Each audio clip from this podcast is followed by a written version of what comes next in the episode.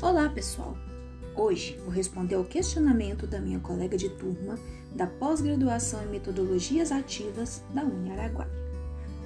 A pergunta feita pela Priscila Cidral foi elaborada na primeira aula da disciplina Sala de Aula Invertida e Aprendizagem por Pares, no qual foi solicitado que, após realizar o estudo recomendado, fossem levantadas três questões a respeito do tema aula invertida. Minha companheira de estudos, Gleice, e eu, Jeane, consideramos crucial a pergunta dela para trazer a discussão. A pergunta é: Frente aos desafios e exigências no mundo do trabalho, as metodologias ativas têm como desafio atender quais saberes pedagógicos que auxiliam os docentes em seu dia a dia? As metodologias ativas, elas surgem com a proposta de reconfigurar a forma como se desenvolvem os conteúdos e saberes dentro do espaço escolar. Buscar fontes que disponibilizam essas aprendizagens, como a nossa pós-graduação, propõe melhorias nos conhecimentos que, na situação atual, se tornaram escassos e que precisam urgentemente mudar.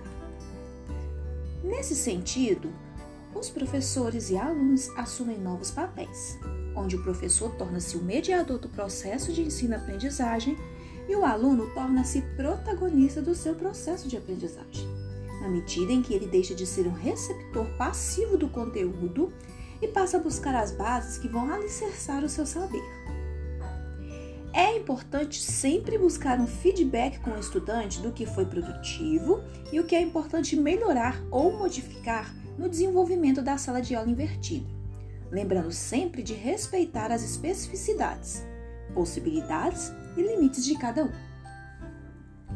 Em suma, importante ressaltar que o profissional da atualidade precisa compreender que os saberes pedagógicos estão sempre em constante atualização, onde o professor precisa estar disposto a buscar fontes que ajudem a melhorar o desempenho, tanto no ensino virtual como no presencial, proporcionando ao estudante diferentes abordagens que auxiliem nessa construção do saber.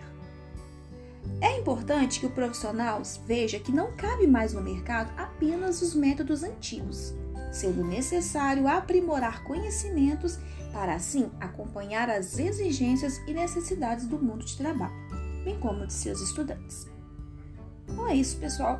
Voltamos em breve. Um abraço.